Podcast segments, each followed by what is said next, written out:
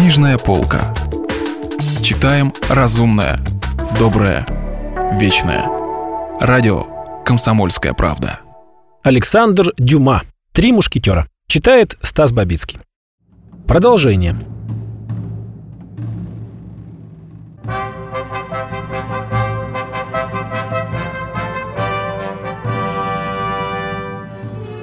А дальше, сказал Д'Артаньяну его неожиданный посетитель, дальше то, сударь, что мою жену похитили вчера утром, когда она выходила из бельевой.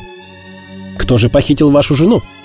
Я, разумеется, ничего не могу утверждать, но у меня на подозрении один человек. Человек, который давно уже преследует ее. Черт возьми!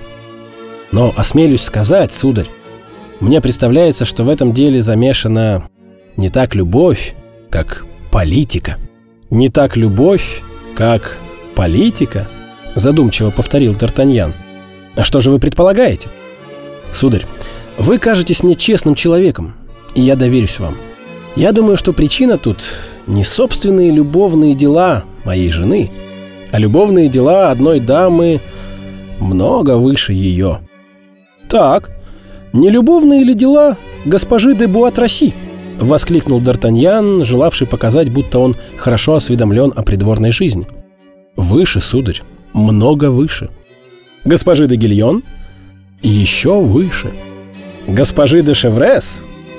Выше, много выше. Но ведь не... Да, сударь, именно так. Чуть слышно в страхе прошептал посетитель. С кем? Ну с кем же, как не с герцогом? С герцогом? Переспросил Д'Артаньян. Да, сударь, еще менее внятно произнес гость. Но откуда же вам это известно? Ну, полное доверие. Вы сами понимаете, я знаю об этом от моей жены, сударь. От моей собственной жены. А она сама. Откуда она это знает? От господина де Лапорта. Не говорил я вам разве, что она крестница господина де Лапорта, доверенного лица королевы. Так вот, господин де Лапорт поместил мою жену у ее величества, чтобы наша бедная королева имела подле себя, ну, хоть кого-нибудь, кому она могла бы довериться. Это бедняжка, которую покинул король, которую преследуют кардиналы, которую все предают. Так-так, положение становится яснее. Жена моя, сударь, четыре дня назад приходила ко мне. Одним из условий ее службы было разрешение навещать меня два раза в неделю. Как я имел честь разъяснить вам, жена моя очень любит меня.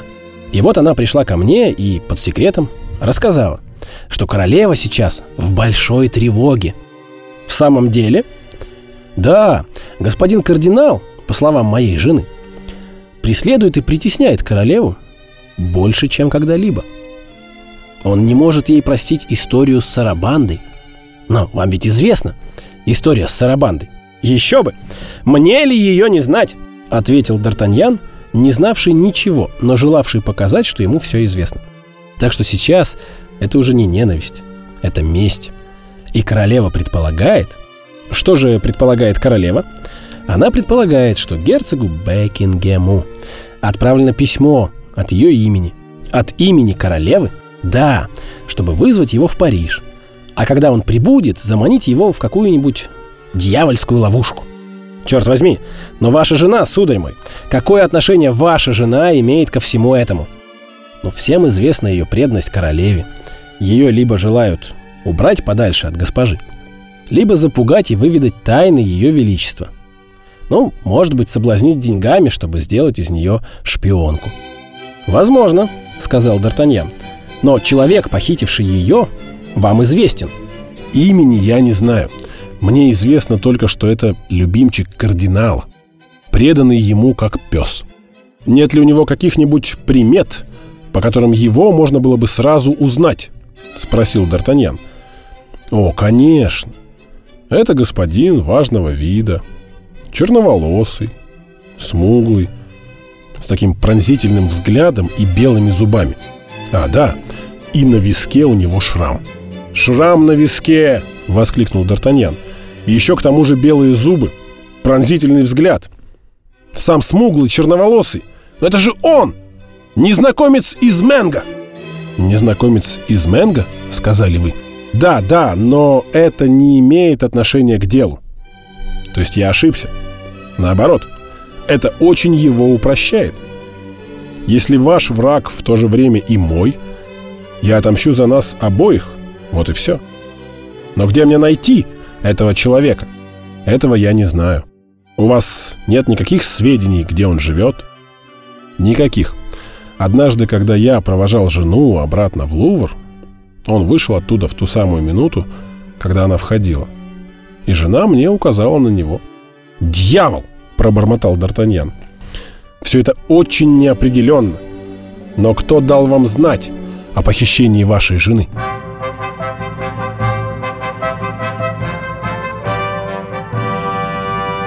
Продолжение романа слушайте завтра. Если вы пропустили главу любимого произведения или хотите послушать книгу целиком, добро пожаловать к нам на сайт kp.ru слэш радио раздел «Книжная полка». Книжная полка. Читаем разумное, доброе, вечное.